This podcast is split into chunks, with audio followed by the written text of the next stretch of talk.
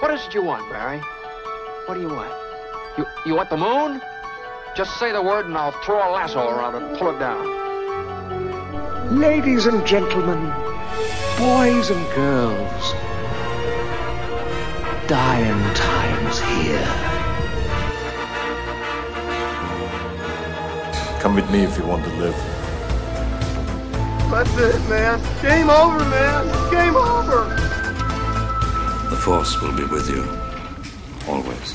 Ladies and gentlemen, welcome back to 20th Century Geek. I'm your regular host, Scott Weatherly, and I'm joined today by the uh, king of comics in motion, uh, the movie review himself, uh, Dave Horrocks. Dave, how are you doing? You okay, mate? I'm very good, Scott. Thank you, and thanks for having us on. I'm trying to think now. Is this? I, I was going to say, is this my debut on 20th Century Geek? But we did the Star Wars crossover, didn't we? Yeah, you, yeah. We, when we did the big crossover thing, have you not done? Yeah. Um, have you not done Desert Island comics yet? I did that as well. Oh, Yeah, yeah. So, you- so yeah, X Men, X big uh, X Men, big issue, didn't you as well? Not yeah, that's issue, right. you know I mean? That's right. So my Yeah. memory is just shit, with Yeah. which uh, comes with getting old, obviously. So, so it's actually concluding a trilogy, isn't it? Hmm. You're now doing the yeah. Now you're doing a retrospective. yeah, yeah. And we are doing retrospective. Doing a, uh, uh, you know, this is one that uh, I put out there. Um, people voting on. There was, um, I put it, was quite disparate to be perfectly honest. The choices I put uh, the Shaft trilogy, which probably would have gone I'd included Samuel Jackson, but um, uh, uh, Reanimator and Mad Max, and it became a bit of a sort of a head to head between Mad Max and Reanimator. But Reanimator won out, and uh, to make it even, we're going to cover four films. Uh, there's, there's three in the trilogy, uh, and then there's From Beyond. So uh, there's Reanimator, Bride of Reanimator, um, Beyond Reanimator, and then From Beyond. Now I'm, we're going to include Beyond From Beyond because it's it's included as a Lovecraft story, and it was also directed by uh, Stuart Gordon and stars Jeffrey Combs. So seems like a sort of like an a, adjunct kind of sort of uh, film to do. Uh, so, but before we start, before we get into films, on this episode, we're going to cover Reanimator and Bride of Reanimator. Just sort of split it up. Uh, But before we get into all that, we talked about this briefly um, off uh, on, on on the Discord. What's your sort of history then with with the Reanimator franchise? Do you have a history with the Reanimator franchise, or is this sort of like new territory for you? So the first one I do remember. Mm. Now I don't know if you had this down your way, but I remember we used to have a guy who's a bit like the pop man who used to come around with pop on his van yeah, yeah. and, and send, sell you that or soda if you're listening from America. and this guy, I I mean, in my memory, in my mind, he's basically Arthur Daley. Got the old, you know, brown long coat kind of thing, old guy with a bunch of videos in his boot. And I remember, you know, I'd go out with my dad and see if we could pick out a video. And this guy had the most shit, like anything. There was nothing there that you would see in a video shop. I just remember, like, I'd never recognized anything, but I, I'm sure we got it from this guy and that first reanimator. Now, this Mhm. must have been 87, 88 or something like that. So, you know, after it had come out. Mm. Now, when I think think of it now, I think, well, actually, that's he must have just got the really shit movies or, or the B movies, if you like, not the. There was no Back to the Futures there. There was nothing No. like that. No Terminator even. And so I just remember uh, my dad getting out. Now I was too young to watch it at the time, but um, of course, being a Generation X kid, that meant I was left alone at home a lot of the time. So you, know, you just search No out the here. videos. Ka-chunk. Yeah, exactly. You just pop it on.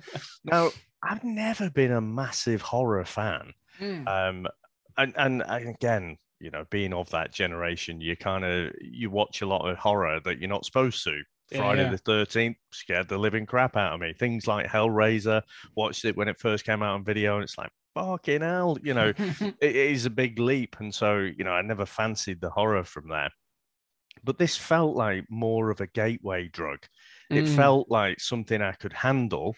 It, I just remember the gore of it, and I remember um, the main guy, um, Jeffrey Combs, obviously Yeah. playing Herbert West, very distinctive looking bloke. And I- remember watching it, let's say a few times, you know, maybe three, four times or something like that. again, when you're a kid, you got so much free time, haven't you? You can watch movies Yeah. over and over. Um, but coming into this, I remembered practically nothing Mm. about about the story. You know, beyond kind of just what the the basic concept Mm. was. So yeah, I'd seen that first one, but none of the sequels at all. So I was, I was kind of, in particular, for the memory of that first one. That's Yeah. why I stuck my hand up first. I was like, yeah, I, I quite fancy going back, and it, it's definitely one of those that I've not revisited. You know, not gone back and thought, oh Yeah. yeah, I'll, I'll watch that again. So I was intrigued to see how it'd stand up, and like I say, I had the I had the beautiful kind of coming together of the nostalgia of it and still being surprised with the Mm, story. not knowing the full thing. Exactly, yeah. So it's a rare thing that, isn't it? Where, Mm. Yeah, there's only a few Yeah. things where it's it's um it often comes like you know you remember a cover. You know, like you say Yeah. that you, you say about the man in the boot. Like we had a van. There was a guy in the van. Like he was. He had like a, a proper little sort of like dinky van, and he opened up the back, and there was like a DVD select or some VHS selection in the back of that.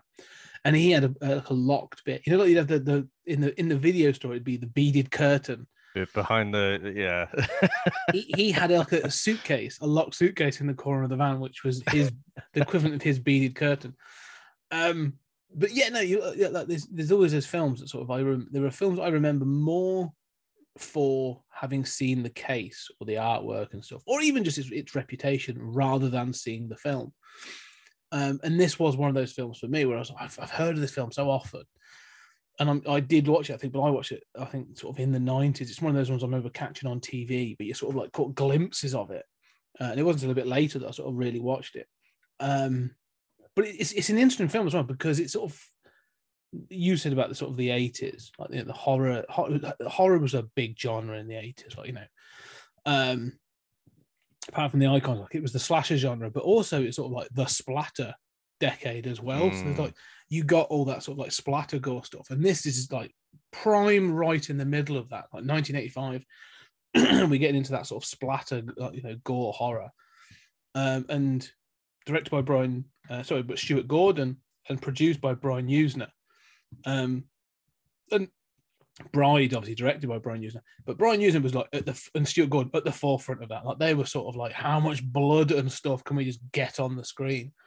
Um, I think Brian Yuzna also did. There's a film called Society, which is another one.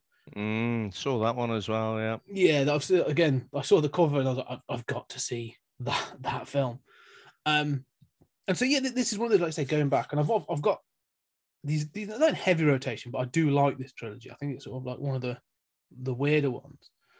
Um, so it does stand out, and the films are you know in, they stand up. I, th- I think they stand up pretty well. We'll get into that. But one of the things also to note about this, from my perspective as well, is uh, I've always been a fan of H.P. Lovecraft, and so this sort of you know is, is a Lovecraft story. Um, and in many cases, this is probably from his writing the only one where he sort of tries to do now comedy is probably too strong a word, but there's like a bit of satire in the story. Um, Mm. and it's the story is it was serialized, is based like a series of sketches, and the first two films are basically sort of like a collection of those sketches that he's written about and just put together.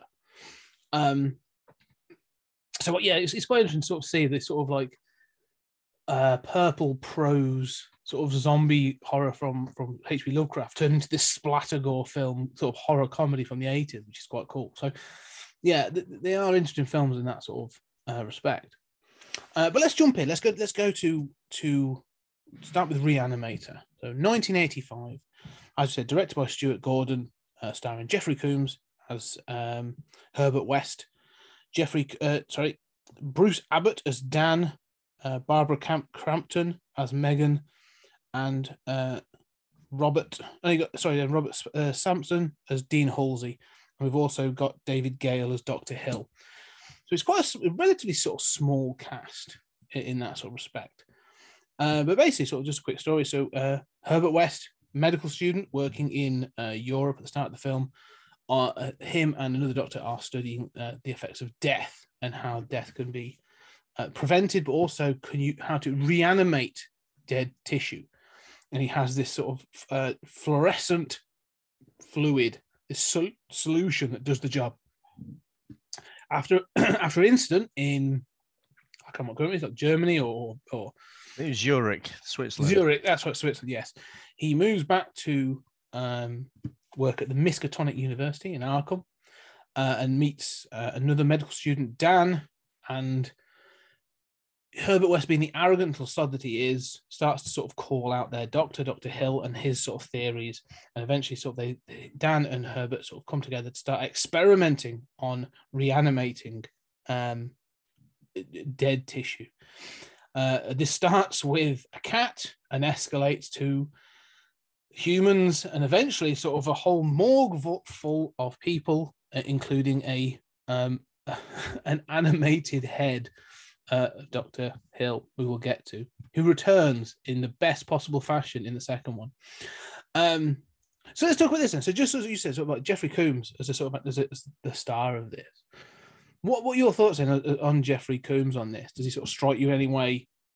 You know, um, does he stand out as a sort of a hundred percent, hundred percent. I think the performance. I, I mean, it, the the whole movie. I, I, and I think the tone of the first and the second movies is is a little bit different. I, I think Mhm. everything gets ramped up to eleven in in the second one, but I think in both of them, he he's basically a Batman villain.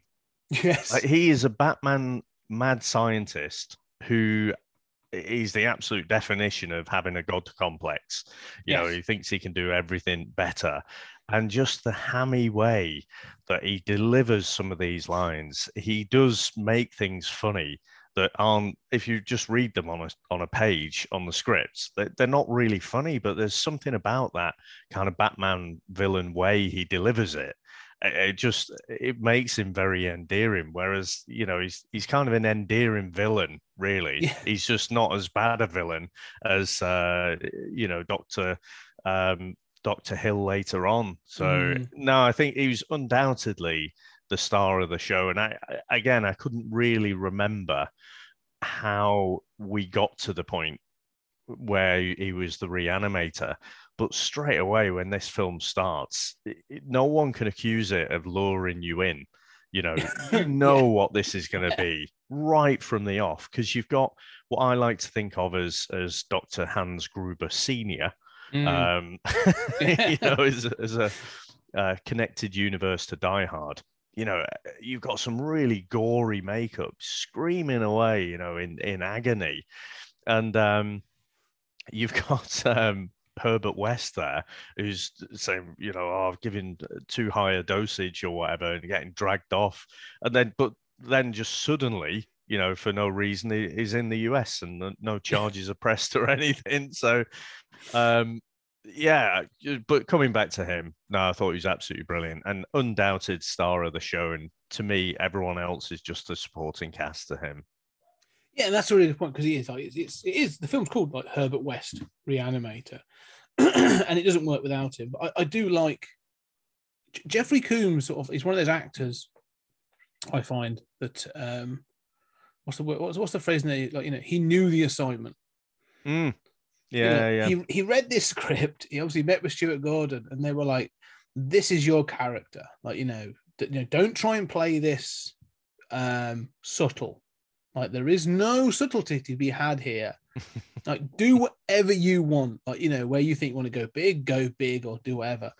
Um, and I, I love that he does because he's so expressive. He's so sort of um like you said, some of the delivery of the lines is like, you know, he's clearly sort of like gone a completely different way to how he, he sort of reminds me a little bit of like say like Matt Berry, where like he'll deliver a line. And you're like, Yeah. I, I never thought anyone would del- deliver it that way.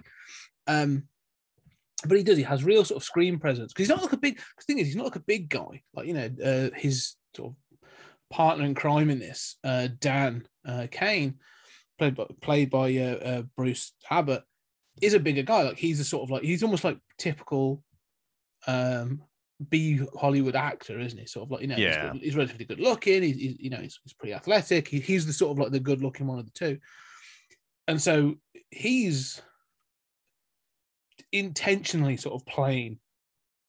He's the normal one, but like you say, Herbert West is definitely a mad professor. Like he's a mad scientist, Um, and I just love how unapologetic he is about the whole thing.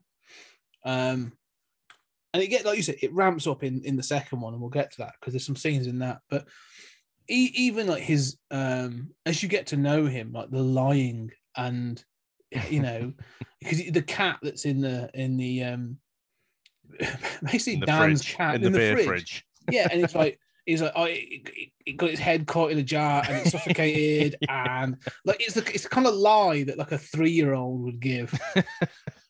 But it's it, I like the fact that he is so sort of like you know invested in it. When he's sort of challenged on it, he's like completely indignant the fact that he's been challenged on this this nonsense lie.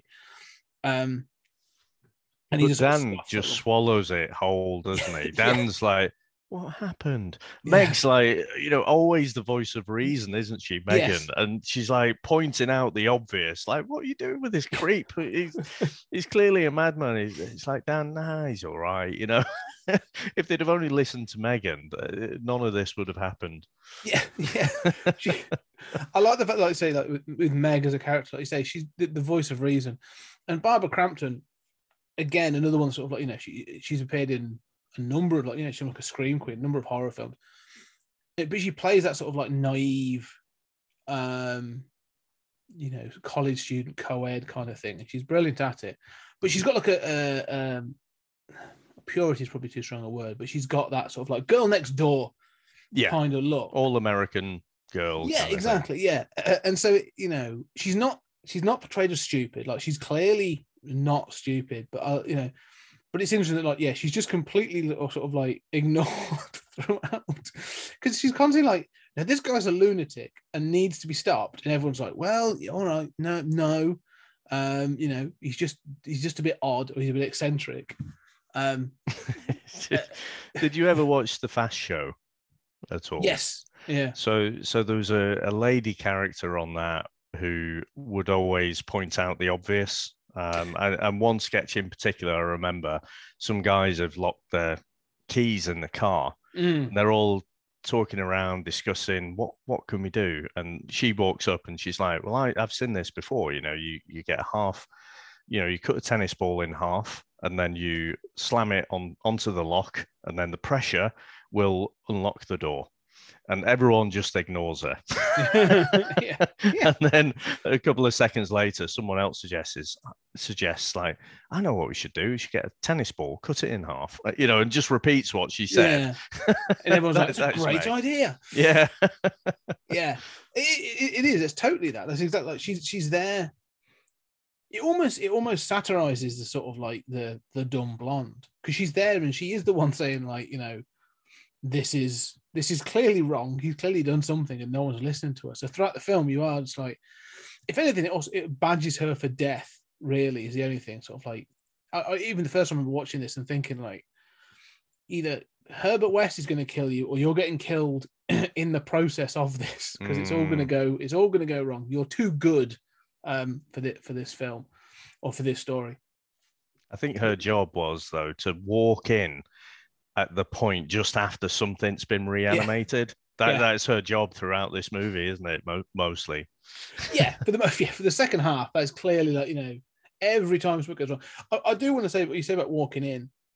One of the other things you and you said about this being a Batman villain as well, uh, thing like that laboratory they have, like they they choose a house to live in, and they have like a basement, and it's got a massive steel door, and it's uh, you know, and then they got this laboratory thing going on in the basement.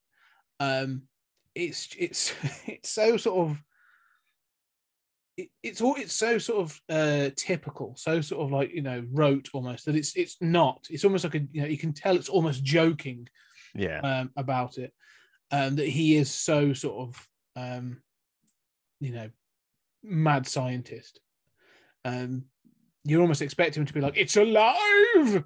Do- yeah. go that big. He never quite goes there.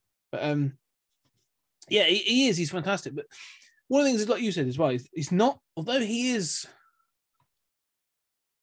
is he? Is because he's not he's not the hero.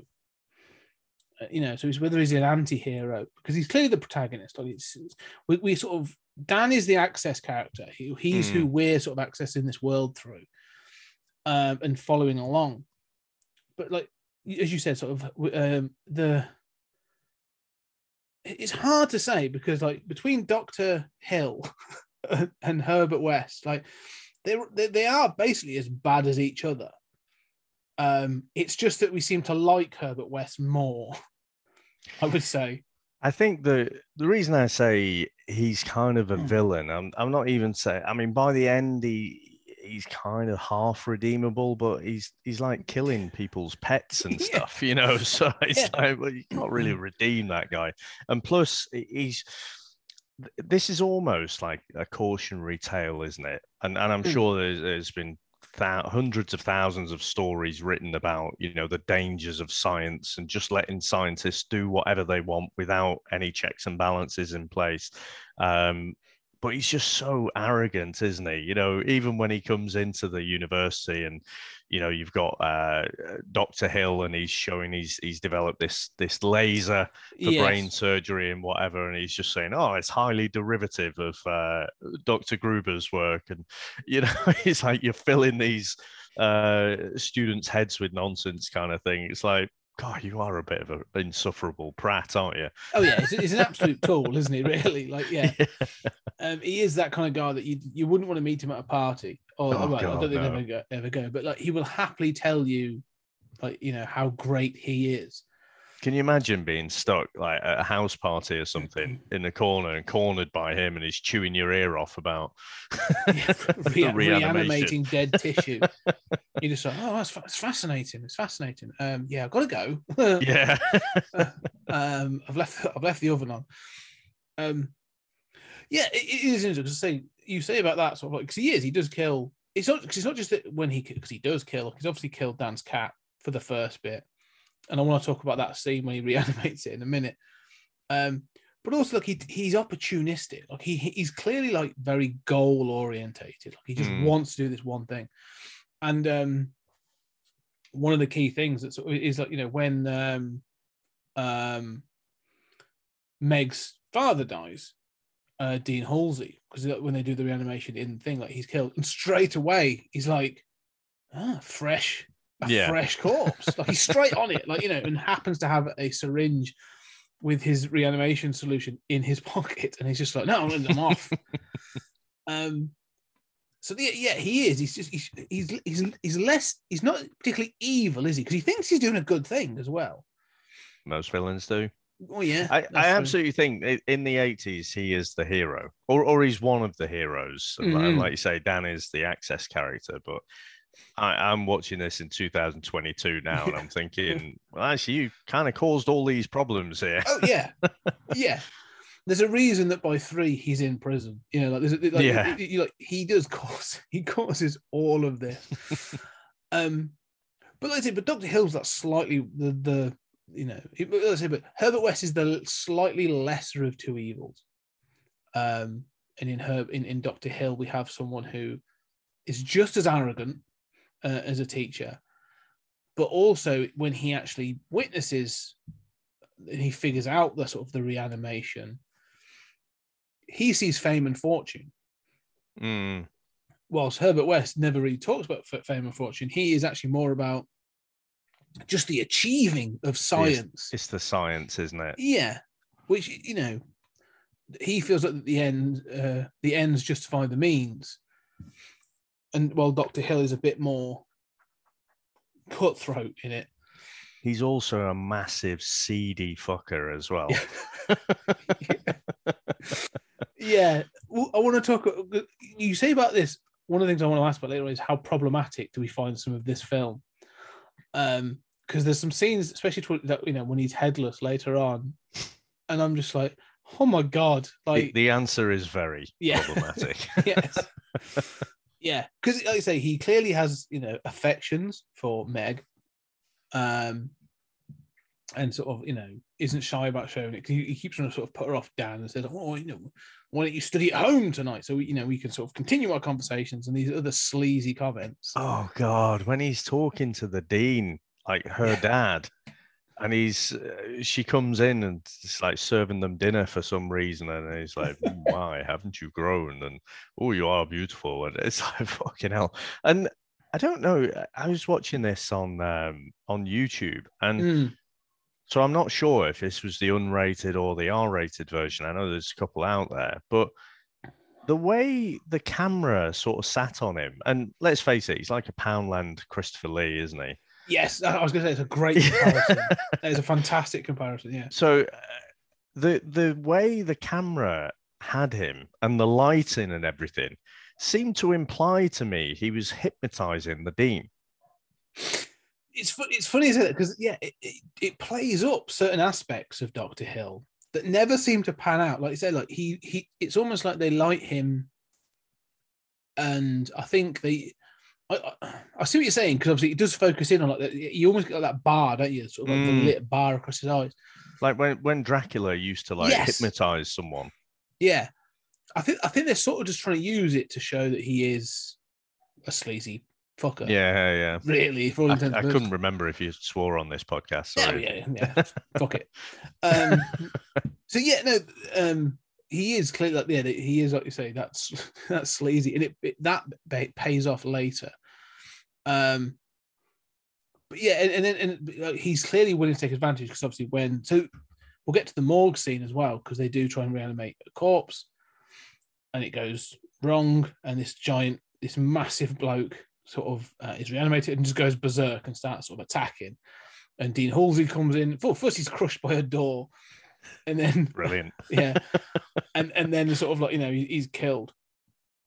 Um, but funny, funny enough, when I was watching this, um, and sort of you know Ellie, my daughter, gone to bed, and Alex was just doing some stuff around the house. I was like, okay, I'm gonna put this on, and she walked in, and it, you know she never really Alex isn't big on these films, doesn't really watch them.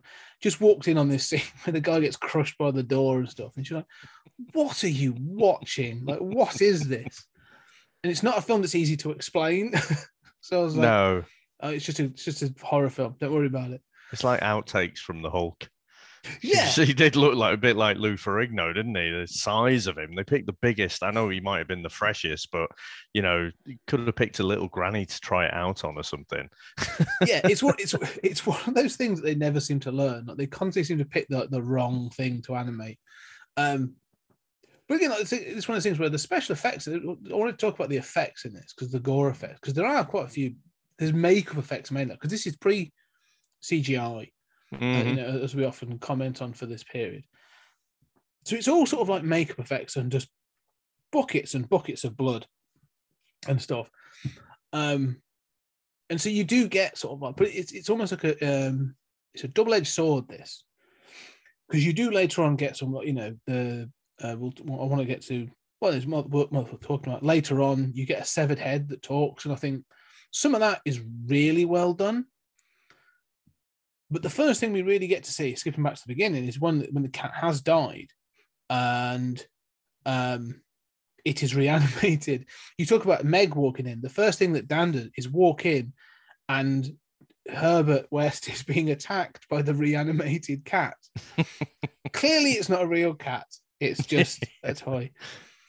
But that scene where he's sort of like rolling around the basement, being sort of what what are your thoughts on that? Because that's a, a bit of a doozy. Well, I think one of the thoughts is Dan is incredibly impressionable, you know, because he, Yeah. he he doesn't put up much resistance at all, does he? I mean, No. uh, you know, Herbert just spins him a line, and he's like, "Oh right, I didn't see it like that before," and then you know goes with it. Yeah. I I thought the the actual sound cracked me up. You know, the sound of the cat because it was clearly just yeah, exactly. It doesn't sound too dissimilar. It's clearly just an actor, you know, putting on this cat noise. And um, what what it made me think because I I haven't read much Lovecraft. I've heard you Mm. talk about it on the podcast a lot. Um, but I just thought, well, did Stephen King just completely rip Lovecraft for Pet Sematary? Uh, uh, not just Pet Sematary. Yeah. yeah, yeah. No, there's there's a lot. If you the more you read, the more you go. All right, yeah. No, that's where sort of like yeah. So there's definitely like Stephen King, and he admits similar, similar like Clive Barker. Like you read them and you yeah, okay, like I see where you've got that from. yeah. Um, but I, I think the, I mean, uh, again, it's it's quite a scary scene because they've got the light kind Mm. of swinging around, haven't they? Which is, gives it a really nice kind of scary effect, and you're not sure because bits of the room are dark. Yeah, yeah. Um, but when you know, what confused me again, Dan, he, he makes some strange choices. Yeah. So he kind of thinks, oh, maybe the cat's not dead. You know, it was in the fridge. It was just maybe its heart, its vitals had Mm. all slowed down or whatever. what so a terrible decides- medical student he is.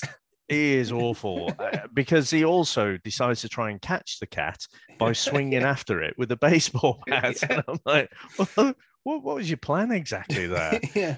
and when he does eventually, you know, throw it against the wall, and great effect because you see Mhm. the cat splatter against the wall and you get a bit of matter left on the floor.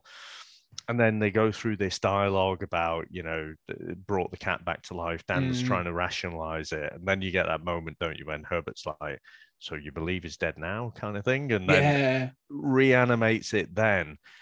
And I thought the effects for that were brilliant. Now, not in a that looks real kind of way, Mm. but you can tell it's not real, but so gory and and the noise coming out of the cat as well you know you're thinking well do these reanimated corpses feel pain? Because that looks pretty painful you know and the noise coupled with the sound and it, it's kind of shaking as it's you know Mm. screaming kind of thing it's like really haunting. I thought that was really well done and that that was one of the scenes that really stuck with me for a few days after.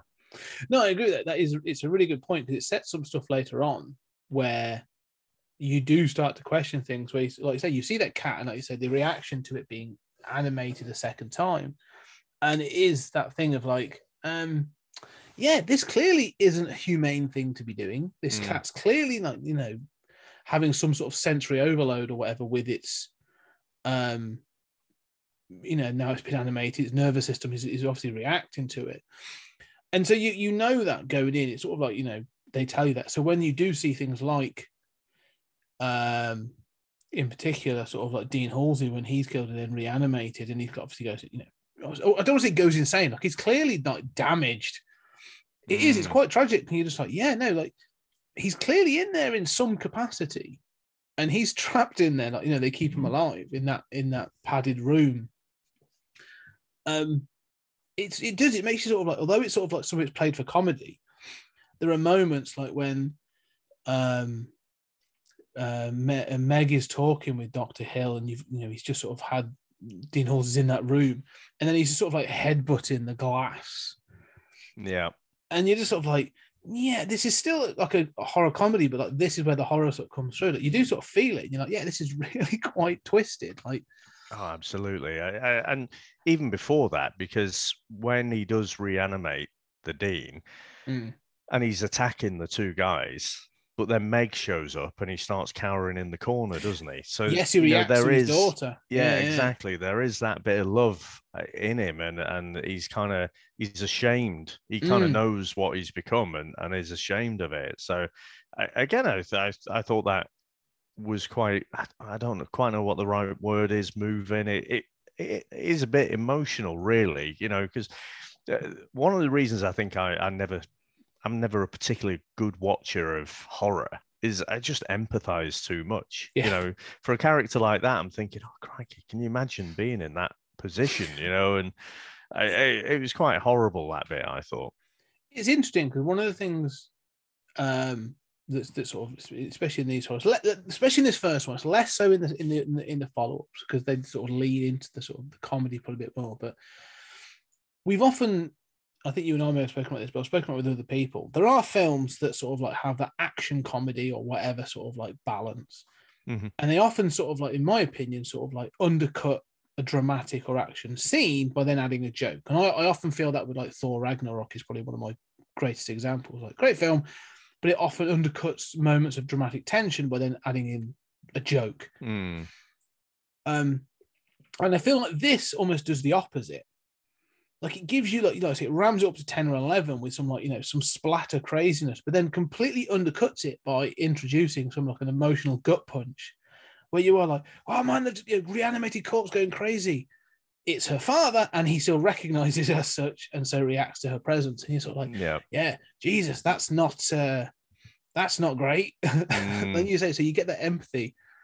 um, throughout. So you're right, and I, I love the fact that it does that because it could just rely on gore, gore, gore, and it's there like throughout, but it does often have those moments of empathy or you know you are made more to be sympathetic with a character. So and it does really well at that. And i think the cast are good at doing that as well.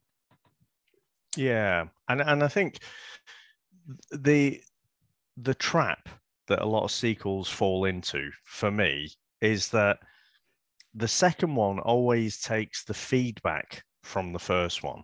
Mm. So it's like you've got a, uh, you know a marketing group and they're they're Yeah. asking people, oh, what what are the five things you like about this movie? And then the sequel becomes about those five, five things. things yeah So the the different layers and the different tones and notes that the first one hits are just uh, uh, omitted from the second one. Mm.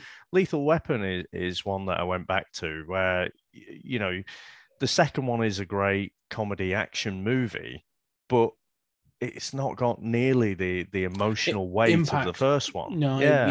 yeah i agree and by the time you get to the fourth one it's very you know It- leaning- it's almost like a parody of itself, isn't it? yeah. So, uh, and a lot of sequels do that, and, and we'll get on to Bride uh, a Yeah. little bit later. great the greatest example of that to me is always the Die Hard franchise. Just to say that. So you Yeah. start with Die Hard, where like you know a bit of broken glass almost finishes Yeah, John McClane in the first film, and then by the fifth one, like he's flying helicopters through buildings and, and all kinds of stuff. You're like, yeah, same franchise. This, exactly. With with Hans Gruber Jr. Of course. yes, yeah, yeah.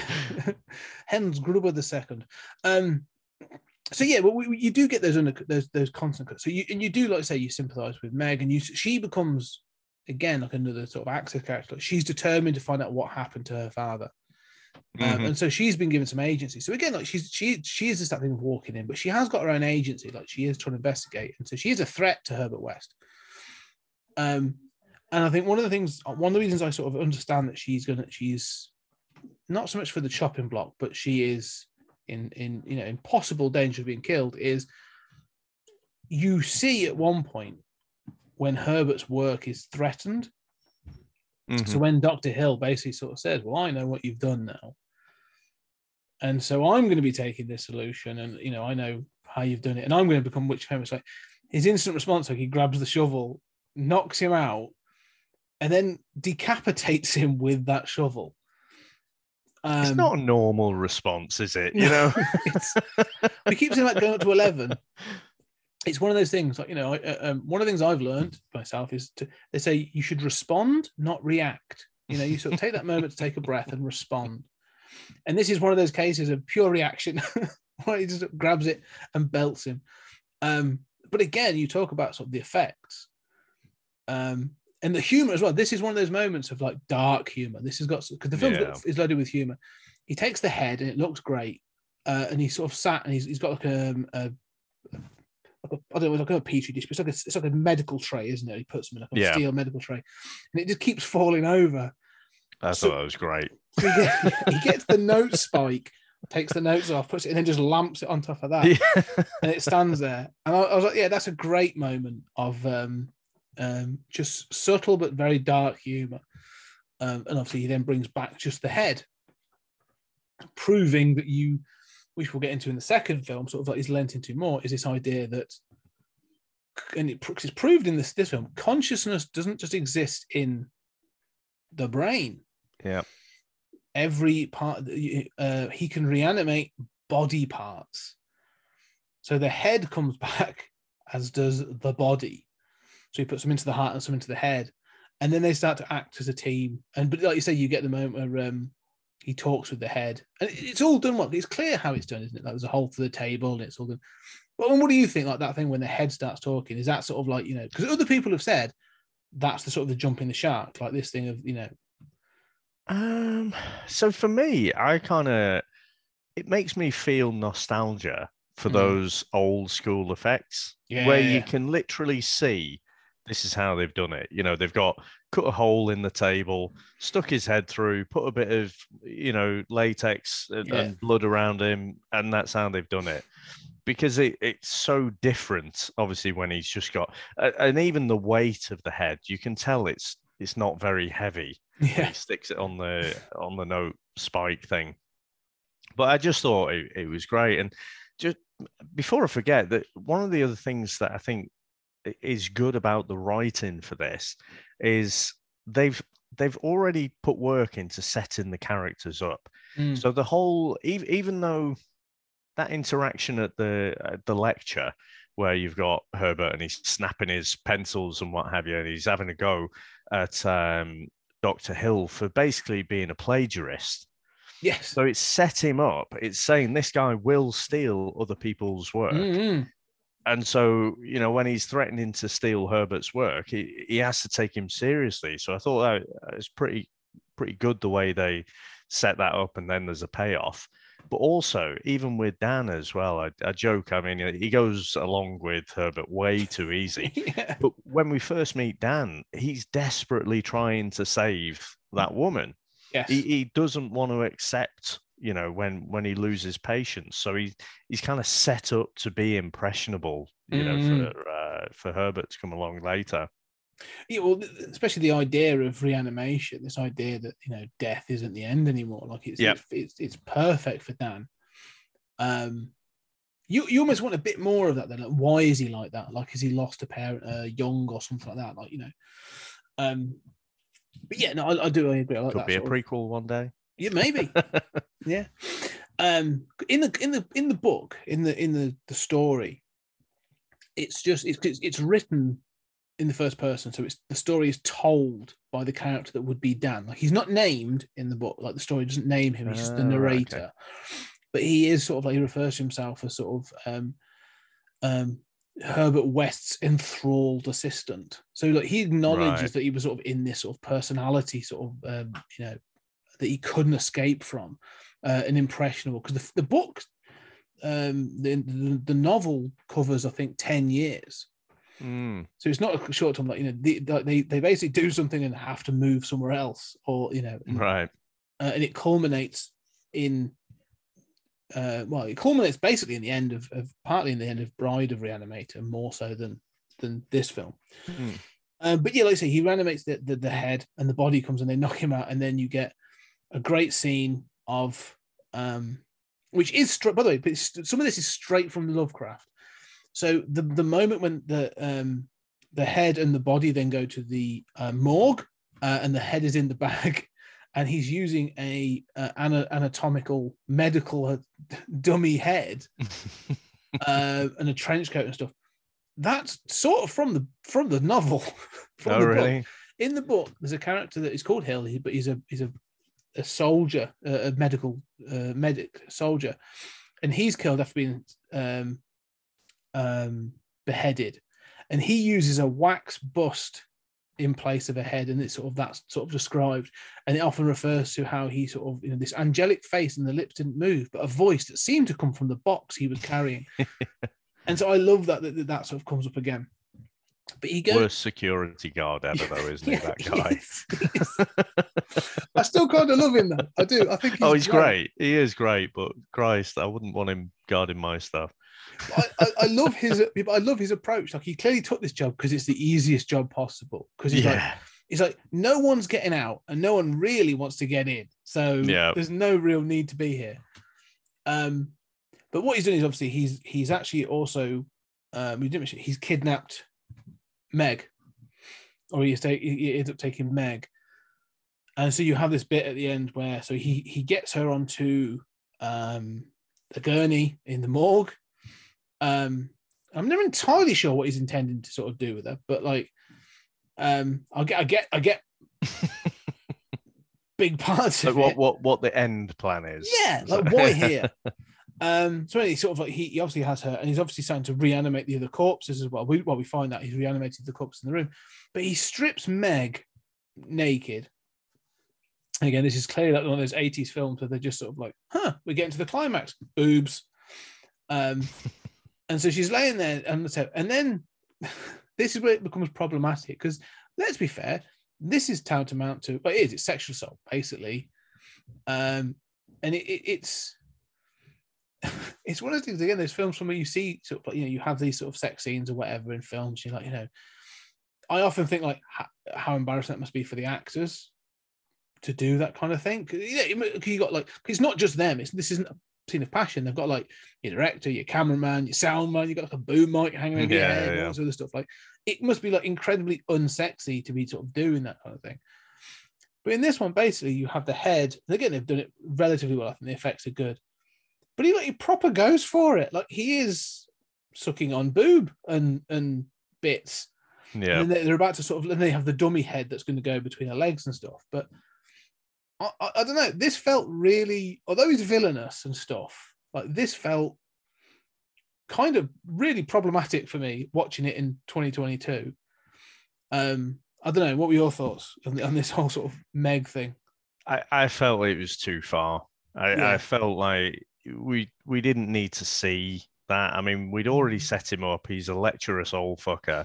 He's literally the same age as her dad, and uh, you know, is is not shy about you know professing his love. And uh, again, the dialogue.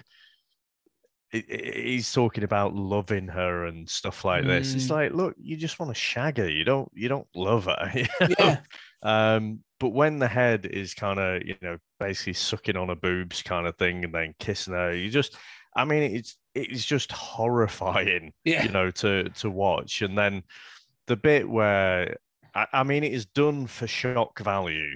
It it, is, it is, You know, it, it, it's it, it does what they set out to do, but I just think it- it's too far for me. It- it- those kind of things can be done off panel, if you Yeah, yeah, like. yeah. Um, I, we didn't. It, it doesn't make him any more villainous than we already thought he was. no, and- exactly. Yes. Yeah. Um, and so, but he is interrupted before, literally before going down on it as a severed head, which is freaky as anything, by Herbert West, who then starts to sort of like, you know, be- belittle him and distract him. Uh, I love that. yeah, I, I had the um is it there? Oh, oh no, it's before, isn't it? it? Again, it's just his delivery is like, who's going to believe a talking head? Get a job in a sideshow. Yeah, yeah. like just you read it and it, it's not it's not that funny really, just as the words, but no, it's the way he delivers it. It's just brilliant. he's so arch and so sort of like, yeah, he, he, is fantastic. And, and so his del- delivery is what makes it, like, especially when I say he's Yeah. talking with Dr. Hill. Um, and then so yeah, you do get the sense of where they confront him and he, he brings all the corpses to life, and so they all attack, and there's a bit of like an, an all-out zombie attack um, at this point. And I do, I kind of like this sort of end bit where they sort of they're all sort of fighting and, and um, going at it.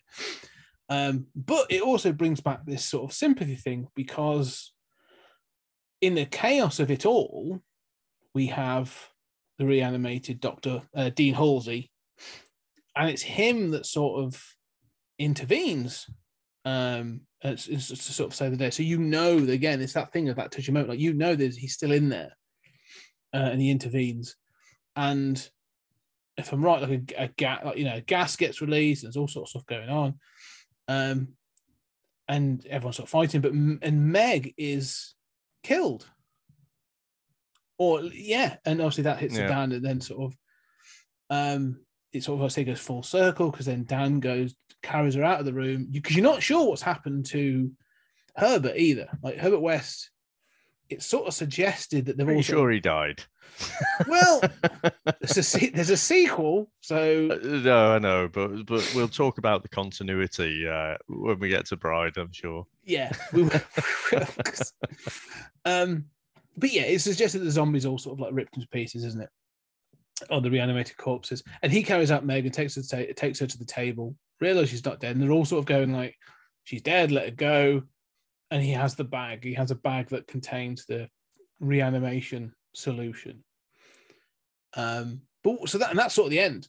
Um, what were your thoughts on sort of the uh, you know this climax with all the So, for some reason, there's a lot that stuck with me in this first one. I, I think I've got more kind of thoughts, and and I think the first one is so much better written than than what we'll get onto because again, when when they um, reanimate that guy, the the Lou Ferrigno massive Yeah, yeah, yeah. bodybuilder.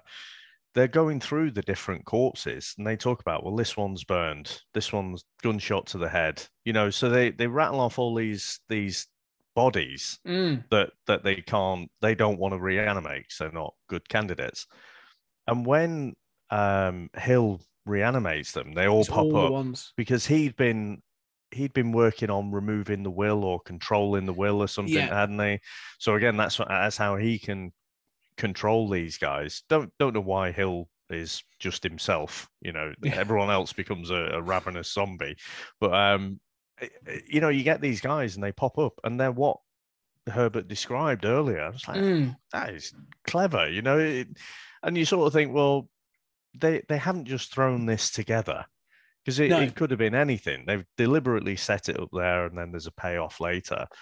And when they all pop up that that's you're like holy crap. Yeah. how are they going to get out of this one kind of thing? And then um yeah it was good the, the way it all sort of panned out. I i was under well i, I was actually confused because i was thinking well hill is definitely dead. Um Yeah. herbert's definitely dead how are they going to make a sequel um and i was thinking well uh, when he goes to reanimate meg you know he gets the old luminous it's Mm. the um uh things isn't it it's that Yeah, luminous sticks or liquid glow sticks. Yeah, glow yeah, stick. Yeah, yeah, yeah. liquid yeah yeah but so iconic for this franchise and when he reanimates meg i'm thinking well how is this going to play out in the sequel because we're going to have a reanimated meg i'm going to assume Mm. she's the bride um uh, you know and and you've got the other two guys they're going to reanimate them what's what's going on there so yeah i, was- I was intrigued and like i say a, a lot of this stuck with me um and actually I, I was thinking i only watched it the once no i think i watched it the twice i, I literally watched it Yeah. and then watched it again the Mm. day after because Mm. I, I wanted to go through and just make sure you know all the little bits that, that I hadn't Mm. picked up yeah. it all made more sense so no I really enjoyed it it was really good The, the first one is, I think, isn't isn't for me. It's one of those underrated classics, sort of horror classics of the eighties. I think you know there's a lot of others that get sort of like you know highlighted. Everyone gets overlooked because of the slashers, but yeah, I think I think the first one particularly. I'd say you- you're right. The writing and the continuity in the film and, and the performances are just spot on. Like they know what they're doing. They know what film they're making. Mm, Um, and so they never really take themselves too seriously. But like when they do want to hit you with something, they do. That they'll give you that, that bit of a, an emotional gut punch. And so I like the fact that they do that. Um, but you're right. I, I love this first film. Uh, one thing that's that's interesting actually is the soundtrack, the musical score. the psycho The Psycho. It's mean? basically the Psycho soundtrack. Yeah, yeah. I, I, I was hoping you noticed it. Yeah, because you're watching the opening credits. Even then, you're like, huh. I'm, I'm, Yeah. s- I'm assuming someone must be getting paid for this, but it's a little, and you know, it's a little odd. Yeah, I think it, it was it was Alan Moore, wasn't it, who said when he was writing Watchmen that if he changed those characters that he'd originally planned to use, Yeah. if he wrote them in a way that was still familiar, readers would still feel like it was Recognise them. familiar. Yeah, Yeah, yeah, they yeah. they kind of recognize those characters, and then they'd be more emotionally invested. And, and I kind of think with the with the Psycho uh, soundtrack there, they were trying to do the same thing. They were just basically ripping it off. And I don't know.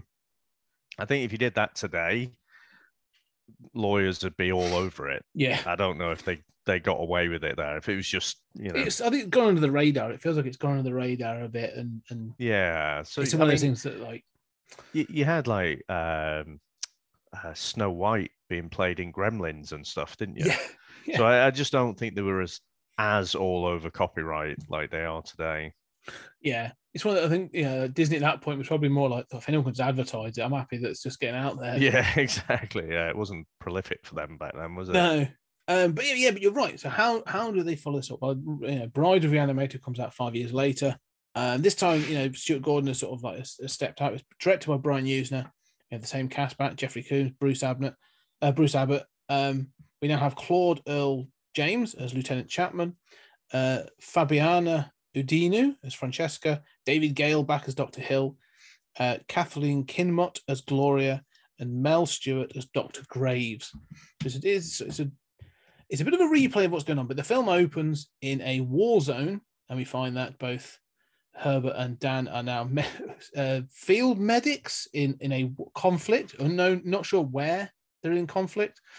Um, they reanimate a soldier. It goes all a bit pear shaped. They get sort of uh, artillery fire, and so they decide to go home uh, to Arkham and Miskatonic University, where they are welcomed back. Apparently, after everything that went on, not a problem. Carry on.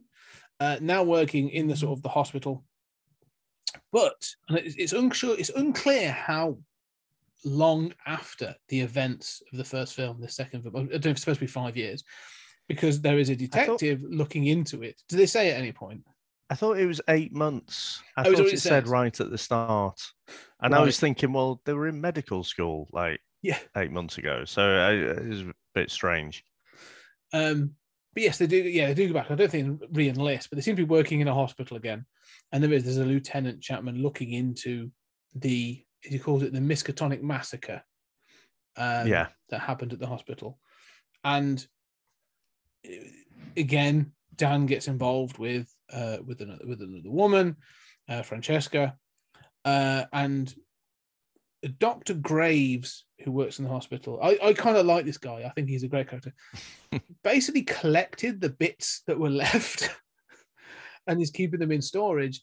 And that includes the severed head of Dr. Hill.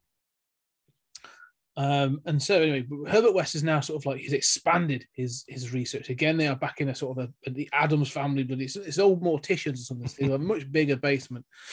But now instead of looking at reanimating um, a single body that has died, he is looking to reanimate uh, parts, organs. Basically, we are a machine made of parts, and each one has an element of consciousness and personality.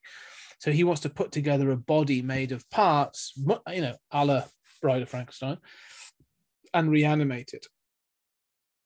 And they do that by collecting sort of like the feet of a ballerina, um, the the hands of I think it's a lawyer and some other bits and pieces. Like they've got all these bits and pieces.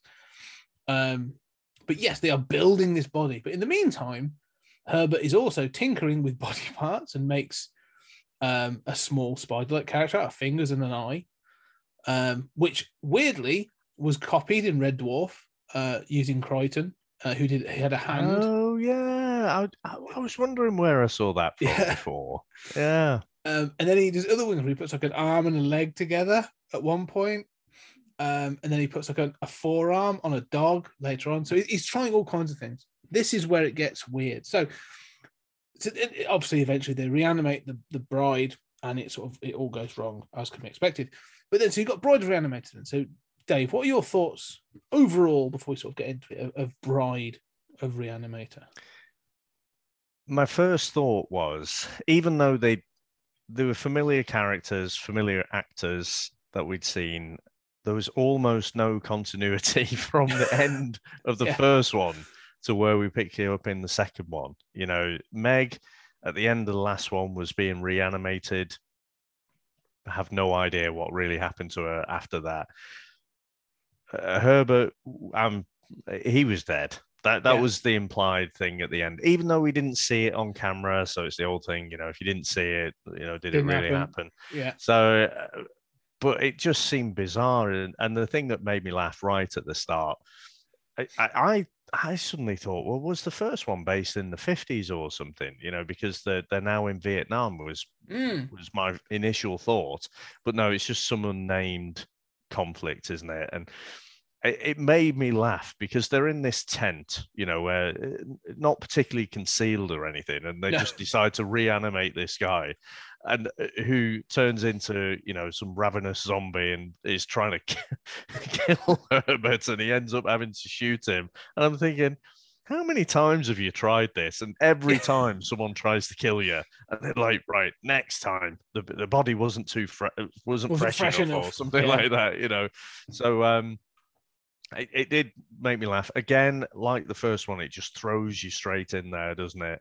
And um, uh, you know, it, it, in terms of the gore, it definitely picks up where it started from. Mm. Now I don't know if if you know any. I, I, I couldn't find anything giving a reason for the five year gap. You know, between the the first one coming out in '85 and this one coming out in '90. But I, I get the impression that it probably was just a bit of a VHS hit more Yeah. so than uh, than yeah. in the cinema.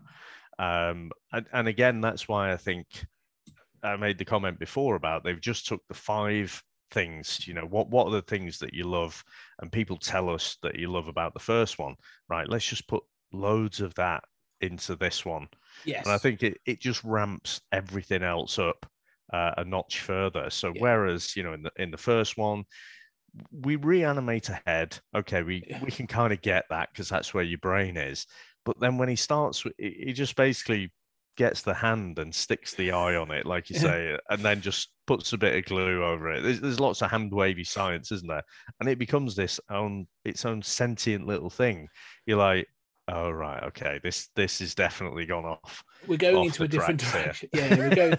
like you say, it's it's all it's all it's more gore and humor, isn't it? Like you know, even Yeah. like Combs's uh, performance.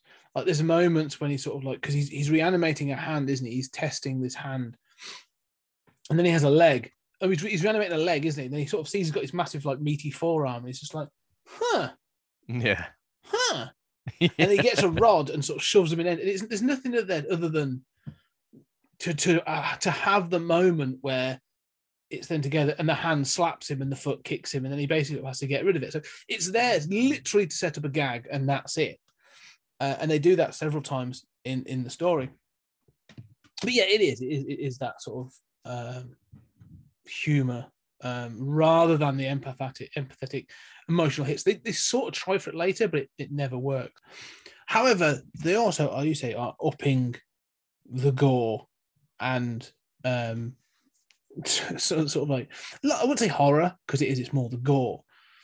But we talked about the effects in the last one and how it sort of like, you know, makes you nostalgic for that sort of like pre CGI sort of thing. Um, and, and there's some there's some in this as well. I, want to get to a, some particular ones in a bit, but like, what are your thoughts on sort of like the gore and the effects in this? Do you think this one stands up just as well?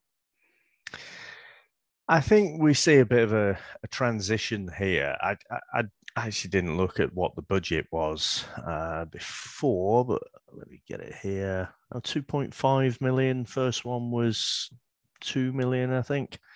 So equivalent budget, but I think they've gone much more down the kind of animation and there's a bit of stop mo- motion animation as well, isn't there? And I think it just doesn't really hold up as well. I think Mm, the this looks much more like a TV movie for me than the first one. I, I agree with what you said before. I think the first one is a classic, even though I've not Yeah. watched it for years. I, it just feels like a classic. I, I think that one of the things that hasn't helped it is probably just people dressing up. You know, if you, you can dress up as Freddy Krueger, you can dress up as Jason, yes. Leatherface, and whatever. But you know, do you want to dress up as the Doctor? I, I guess you could have a little luminous green syringe. Yeah, that, would, that would that would do it. Um, but but the second one just has that feeling of a a- of a TV movie, and I just think the animation it, uh, type uh, gore as well just doesn't really help it. At this time, though, in 1990, I don't know how they get around that because what they did in the first one, like you say, with reanimating bodies, Mm. um, in fact, in the first one and the second one, when they do reanimate whole bodies, and you can see that people have got like made uh, they're made up to have decaying skin. People are like, oh, maybe they've just got mel- mental illness kind of thing. It's like, are you not seeing what Yeah. I'm seeing? You know, they do it all the time, don't they? It's like, you guys are crazy. But yeah, I, I, I don't know at this time how they could do the different body parts and how it all works. In, in fact, the only one where they have the different body parts where where you get the dog and you get the bloke's hand just Yeah. coming out. Again, brilliant. I love that. This, this Uh, proper like meaty forearm attached to a dog. It is- Probably about the the equal weight of the dog. Yeah. Um, that was brilliant. So yeah, I, I think I think it's just uh, unfortunate for the time. I, I don't see how they could achieve what they could with the different body part monster type things Yeah. with the uh, with the tools that they had at the time. No, I, I get what you mean, and, and I think, I think you're right. I think it feels like, and I- this isn't a cash grab because there's no cash to grab. I don't, the first one made money, but like you said, I think more as, as a cult film and sort of a VHS hit. I have a, I have a weird feeling this may have been straight to video or straight to you know I don't see a box office number for it, so I think you're right. Um, and it, you're right, it has that feel to it, doesn't it? Where they're like, you know, like we're not going to give it the full money, but we can still do something with it. Um, but the other thing as well is like they've clearly chosen certain effects. They're like, right, this is our money shot. This is the one we're going to go for Mm. later in the film. Um, but you're right. It also then means that there are other shots and there are other other effects that don't come across well. Um, Doctor Hill returns um, as a severed head later on, like he is reanimated and he is rested in a, a tub of blood to um, to sort of restore him. I think, which is what sort of suggested. I think Um, wasn't the tub of blood the first one where where, where you have the body? Actually, I, I didn't comment on that. I, I thought the bit where he puts the head down and then it's just the body, the headless body, Mm, and he's kind of bumping into things. I thought that was brilliant because the again, Doctor Hill's just facial expressions. You know, you get the kind yeah. of eye roll. I thought that was brilliantly comedic. But um, no, I don't remember him going in a, a kind of bloodbath in this one. I, I, I remember that one from the first one. Okay, I'm sure it's because Doctor uh, Graves gets a, a, a, a syringe of the the what's it solution, oh, maybe. and he right. brings him back and he says more, and he, he gives him more of the solution, and then he says Yeah, blood, and yeah, sort of he yeah, yeah. squeezes like random blood, like not worried about what blood type you are, No, just blood. no, there you go. has a little um, orgasm, doesn't he? Or Yeah, as he sort of absorbs it, um, and uh, takes a deep breath as well with through his lungs that he doesn't have. Yeah, that, that was the thing that keeps it. How is he talking? Because half his throat's gone. Like it doesn't make any sense. Um, but one of the things this is, and you say about how sort of like you know ridiculous this film goes. It does. It has this notion of um, body parts can be reanimated on their own, as we've said, like fingers and eyes and uh, forearms and, and you know bottom half of the legs, that sort of thing. But the other part that's that's um, is also the fact that you can connect them. So you can have these sort of like you say sentient things with fingers and an eye, and they sort of take that to the next level later on because you are then introduced. This is sort of more towards the end, but I'm going to jump the gun a bit because it's all part of it. You were introduced to Doctor Hill later on in the film, and again, you said about the things they've introduced. They've reanimated the bats previously, uh, and now they've taken those bats' wings and they've attached them to, to Doctor Hill's head, and so he's able to fly like fly around like something out of Doom. it's so brilliant. Yeah, but it is. It's ridiculous. But again, like, the- the- they're obviously using rear projection kind. No, you know, like he, he must be like below his neck. He's like in a green bodysuit or something like that. And so I can imagine the actor sort of uh, what's his name, um, David Gale, to sort of go like bobbing around, like, yeah, Yeah. head sort of like moving. He must have I felt like an absolute tit. I thought that, I mean, that's the very first opening shot in the movie, isn't it? And I thought he was probably still like with his holly, you know, just a, a black Mhm. jumper on. And I thought it was actually the camera that was probably moving around. Ah, that's a very good point. Yeah, quite possible. Because they do have that. Yeah, that's a good idea. Good way of doing it. But there, are those little tricks I do kind of enjoy, Yeah. even if they are a little bit like, all right, it's a bit cheesy and it looks silly, but I'm kind of enjoying this. I, I, I do appreciate, I, I, again, I, uh, cards on the table. I don't think this is as good as the first one. No, but it's got some really cool moments in it. And the fact Yeah. they've set you up with gluing different body parts together, by the time by the time he puts Hill onto the, Yeah. you know, he- he'd reanimated the bat, hadn't he? Mhm. Chopped off its wings so it couldn't fly away and attack him and whatever. And when he pops Hill's head and the bat wings are there, you're like, oh, I see what's happening here. yeah, yeah, yeah, yeah, yeah. And that's it. It's sort of there's indicators in this that they're not messing around. You know, like No. they'll they sort of like, okay, this is they're going for it now with this one. Um, so I do, I do appreciate that they that what they're doing with that. Um, but again, like, you know, the other thing we, we, we talk about Dan. Dan comes back and he meets uh, Francesca, who is just so she's just a, she's just a. What's disappointing you say about this is lesser. Like where in the first film, like Meg had, you know, not masses of agency. She was still there to be, you know, um, a girlfriend in a sort of a damsel in distress, but like she had a purpose. Like she was connected to the story Mm. through both Dan and Dean Halsey. Like with Francesca, like she literally just sort of like walks in and she's just like, "I'm pretty and supposed to be here." yeah. and she sort of she never really seems to fit the story like for the rest of the film. It's, it's seriously like you're just like, okay, well you're here to be the screamer in this sort of scenario. Like you've got no other real purpose, um, which I just sort of find, she, yeah, she's she's a much lesser than than Barbara Crampton. I what your Oh, thoughts are. 100%. 100%. And I, I, I think I messaged you, didn't I? Because I was watching it and I was like, I know her from somewhere. and then I was like, it's Alotta Fagina from Austin Powers. yeah, so I was sort of taken out of it a little bit then. But um, I agree. I mean, she's the. I- I, don't think the writing is great in this. They they've definitely focused on just you know how weird can we get, but the actual story is it's paper thin really yeah, and she's just there to provide some kind of conflict for Dan. But I, I'm at a loss to where Dan's heart really is. you know, is it with literally, Meg? Or he literally, you know, he, he's he wants to reanimate Meg's heart in this, you know, former patient's body or head at least, and then Mm. bits of other people, and then he's literally come from um the other girl's bed downstairs, and and then it's like, oh, come on, dude. yeah. That, that, that whole bit, up. like when when Herbert introduces Meg's heart, yeah, and I am like you said, there's no continuity because then I'm like, hang on, how the hell did you get hold of that? Like, yeah, I'm, I'm assuming then that, that Dan didn't reanimate her, you know, at that part at the end of the credits in the last film. Fine, mm, but she still would have been buried or whatever. So how have you, and how is it fresh? Like, how have you still got this Yeah. heart? Like, wh- and why? And and Dan seems to get attached to this idea of the heart having some sort of sentience because obviously that's what we've sort of seen.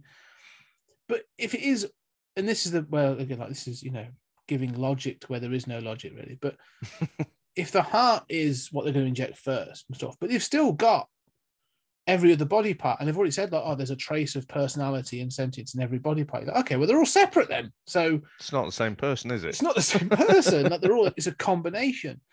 Um, so yeah, I agree. Like Dan sort of like fawning over this thing with the heart makes no sense, and it, it's actually a little irritating towards the end of the film.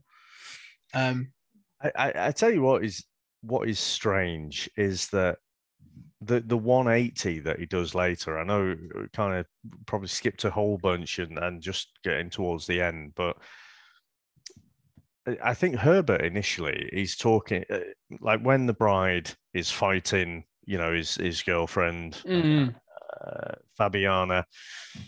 And Herbert's like, oh, look, she's got no chance, you know, our, our uh, being is superior or something like that. And then he says something about her just being pieces of dead flesh or something Yeah. like that. It's like, that's a weird 180. Yeah. Also, Dan, he's like, he- he's been obsessed with reanimating, you know, Megan's heart plus other bits. And then when she's actually alive, you know, he does a complete 180 and he Mm. doesn't want to know her. And I, I thought that was that was pretty heartbreaking actually. And that that made me feel for the for the bride of Frankenstein sort of character there. So I, I thought it was pretty horrible and, and despicable of Dan the way he behaved there.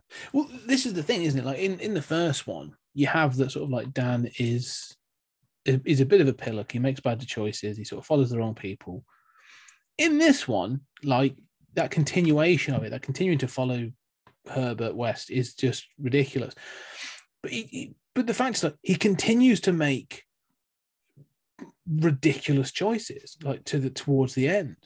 And you're right. So when she, yeah, she is reanimated and sort of like she tries to give herself to, to him, and it's sort of like I don't know. He meant to be in some sort of trance, or has he some through some sort of like trauma? Because then he realizes what she is, and she's like, you know, is it just want my heart? And she tears her own heart out. And again, that's where like that's clearly one of the money shots Mm, uh, in this when the body, the the the you know the the body starts to sort of like come apart and stuff. And I'm like, that's a great shot. Oh yeah, yeah. Uh, The, the whole the whole body, the way it was done, and and the way again because they've got that kind of it's almost like a surrogate wedding dress, isn't it? It's like Mhm. some kind of surgical see-through material, but I thought the the way they kind of concealed, but you can see there's bits of exposed flesh under Yeah. the skin and stuff. I, I thought it was really well done.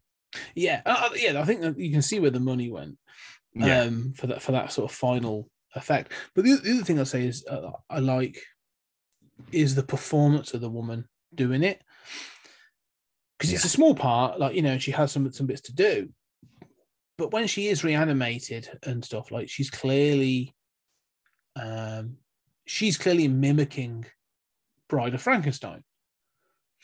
Um, you know, there's that sort of like bird-like movements and that sort of like look of shock Mm. and stuff. Like she's she's going for a similar feel, and it works. Like it works really well. I think I, I kind of like it. Um, I don't know. What, what are your any final thoughts on that sort of the bride?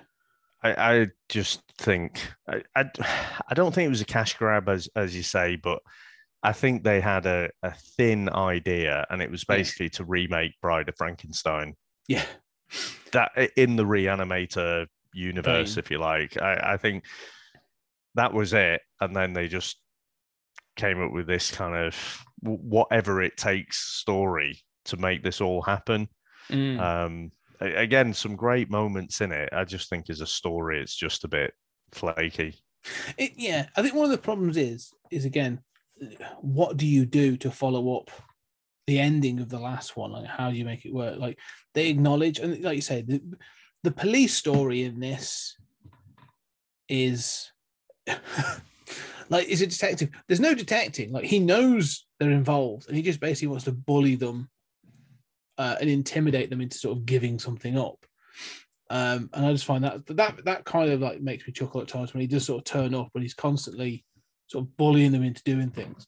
Mm, Um, but I think he again getting back to Herbert West though and, and Combs's performance. It's one of my favourite lines. Is when he's he's, he's almost Jim Carrey like. Yeah. I think he's he's light Jim Carrey, and he's like he's a wife beater. Dan, use the gun. yeah, What? Yeah. I, well, this is the thing. I think because again, th- this um, there's there's a there's a moment in the original story which is obviously played out here in this in the second film is uh, Herbert West is so desperate to um, have a fresh body, and the sort of the Mm. narrator sort of comes back after uh, being away for a couple of days, and he finds that there's this fresh body that you know was a traveler who had a sick heart and sort of just Mm. happened to die on uh, when they came to see. He's looking for directions or something, and, and exhaustion made him die, but he's kept the body. But then when he um, when he um, reanimates him, he comes back and says, um, "Stay away from me, you whelp with that needle," and sort of like so you know that um, Herbert West killed him to Mm, get the body.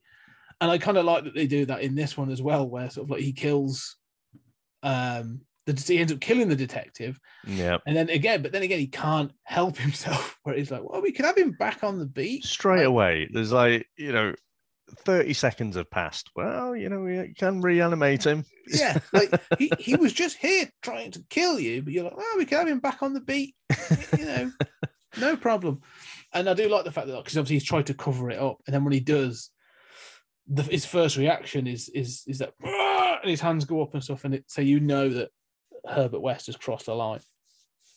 But again, like, none of that sort of like that doesn't it doesn't seem to bother Dan in the slightest at this point. He's sort of like, well, I'm all in, you know, I might as well um, carry on, sort of thing. Um, but yeah, no, I, I think you're right. I think the key thing is like there's there's good moments in this second one. Again, I think there's you know some great moments of comedy. I think, like you said, the dog with the big meaty forearm and some of the bits like that are quite well done. But the, the story is a bit is is definitely thinner.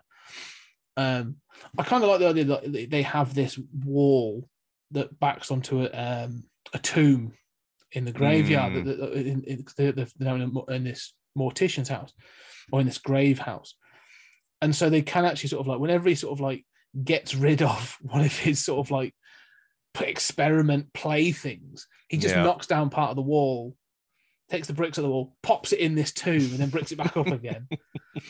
Um, and so when it all goes, because obviously Doctor Hill attacks at the end with a flying head and and the you know all these other sort of um, these other zombies. One of them, I, Mm. I think, is one of them supposed to be the battered wife of Detective. Yes, so she was in the asylum, wasn't she, a, a little bit earlier? So, Yeah. th- and I think that was what put the detective onto Mm. what they were doing. Um, so yeah, he she's been chased for that because, and then, like you say, the wall comes down and all these reanimated, you know, body parts um, start to come through and attack Herbert West. I, I feel like the animation on that was not great, Mm. like the execution, if you like, but the idea of it was Yeah. fantastic. I, I thought it was great, and you just see all these kind of cast off creations just coming through the hole in the wall. You're like, oh crap. yeah, yeah, because there's some really weird ones. I think, and they've done some. So like you say some look better than others. Mm, um and i you know without sounding uh, morbid or grotesque like i think they obviously used they i've never researched it and i don't know but i'm sure they used like real amputees at one point for some one of them looks like it's you know it's got um limbs missing they've replaced them with something else and mm. but there's one as well some great makeup where one of them i think it's uh, dan is fighting one and it stood up and he pushes it away and it turns around and it's basically like two heads sort of like stuck Yeah. together uh, See, I, I want to I want to be a fly on the wall in a planning meeting like that, you know, and they're Yeah. just sketching out on the on the whiteboard or on the wall or something, and just you know we could have this, you know, arm and a leg and stuff like that, you know, because just the the minds of these people to come up with all of these different creations, I, I Mm. think is impressive. It is. It is. It's, it's, it- yeah, there's some great creations in this, and I think that unfortunately we're limited by budget. I think that's the, the key thing. They are limited slightly by budget, and if they had, say, I don't know, just that extra bit of cash, I think some of this would look way better. But as, as- Mm. as a sort of, a, if this was a straight to video, I sort of understand why. But yeah, we end with again Herbert West being sort of like overtaken by these many demo- these, these creations, as you put it, uh, due to tearing apart, and Dan escapes with um, Francesca uh, into the the night. Um, really, sort of like that, and that's sort of it as sort of like credits roll. And I think the way the bride, you know, when when she's pulled out the heart and everything Mm. and she's holding it, but then the whole body starts to disintegrate almost. I, I thought that was really done quite well as well. But but again, that's the practical effects, isn't it? yeah, Yeah, the practical effects I think are great. I think you know there's some of the the, the severed head when it's sort of like even because even one point they have them carrying it and you can see the jaw moving and stuff. So they've Mm, they, they've done some fantastic work. But that's sort of like what Brian Yuzna, you know, I think he was a special effects guy before he was, you know, all this other stuff. So it's his bread and butter. But I love the fact that they have done it and le- lent into and done these these effects and stuff. So I think it looks really cool. So yeah, no, I, I enjoy this second one. Um, and I, think there's some really standout moments. But like you say, overall, it's definitely lesser than um, than the first one. Um, but yeah, so but before going, any final thoughts then for um, Bride of Reanimator? yeah, yeah, and because I say it's lesser than the first one, I, I still think there's a lot of fun to be had watching Mm. this one. Uh, like I say, for those moments, I think the what I say about the writing, I, I'm really talking about those plot points, the story.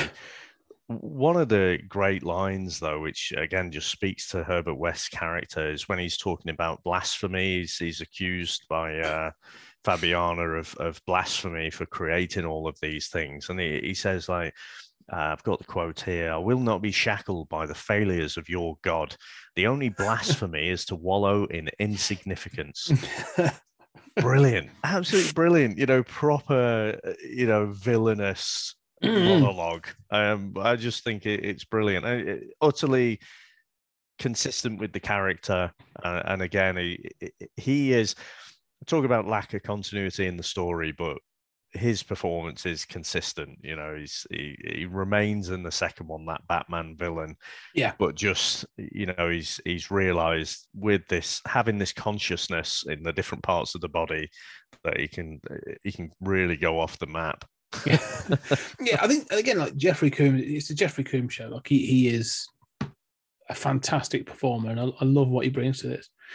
Um, really, I think you know, just sort of we, we are going to be going on to um, Beyond Reanimator, which was much later. It was 2003, so it's 13 years later. Uh, and From Beyond, which actually is back in the 80s, both featured Jeffrey Combs. But I wanted to say, actually, one of my first, uh, I think, like one of the, you know, you sort of like you connect. You don't really, you do, or you don't connect actors. And there's certain moments you go, "Oh my god, that's so and so." Um, another performance by Jeffrey Combs, I just want to call out for a film that I think it also doesn't get enough attention, is The Frighteners, um, which I think it's 95. Uh, Michael J. Fox. yeah, um, yeah. um, Iconic poster as well, wasn't it? Yes, yeah, yeah. Uh, Gary Busey's son, um, Jake Busey, and obviously directed by Peter Jackson. And he plays like a he plays like an FBI agent. He plays he basically is a sort of a, a, a surrogate for Fox Mulder kind of thing in it. Right. Um, and he is again a f- that, that like that performance that he gives in that film is is absolutely phenomenal. So I do want to sort of call that out as a um, if everyone's sort of watching these as a bit of a side note, go check out the Frighteners as well because it's ace. Um, and he is great in that. Anyway, I think we are wrapping up on these two before we move on. Uh, so before we wrap up, Dave, where can people find you and where can people hear you? So, uh, first of all, thanks a lot, Scott. It's been a lot of fun. Um, I wouldn't have gone back and, and watched these, to be honest, if you hadn't have suggested, you know, you were doing this retrospective. So it's been brilliant fun to watch them and, and then come and sort of chew the fat with them as uh, about them as well. Um, you can get me on either Comics in Motion, uh, in a bunch of the shows there, mostly the TV and movie reviews closest one to what we're doing today is probably the VHS Strikes Back. Um, and we'll that's a weekly show, and we'll talk about you know some kind of uh, film from that VHS uh, era, of which this one is in. But I it'd be it'd take me a while to convince Chris, my my co-host, to to do any horror movies. So. That's why I'm probably better covering that one on here. yeah, yeah, yeah. Go check this out. There'll be links down below for um, what they call it, the whole comics in motion sort of uh, network, the thread. Every day there's something new. It's all fantastic. Uh, but ladies and gentlemen, thank you very much uh, for listening. I really appreciate you listening. And if you like what we're doing and you're enjoying the, this uh, retrospective or anything else that we do, go to your podcast catcher and give us a review. Uh, any four stars, four stars, five stars preferably. But all your feedback helps, and we really appreciate it. Also, you know, hope you can do that. Uh, but if you really like what we're doing and uh, you want to sort of contribute and support the show, go check out our Patreon. It's uh, you know, www.patreon.com slash 20cg media. That's 20th Century Geek Media. Uh, and, and, there's a link down below. And uh, you will find all kinds of podcasts on there uh, and extra bonus content of us chatting about all kinds of different bits and pieces. Anyway, for now, Dave, thank you very much for uh, watching these films with me, and I look forward to doing part two. Uh, and for ladies and gentlemen, thank you very much, and we should talk again soon.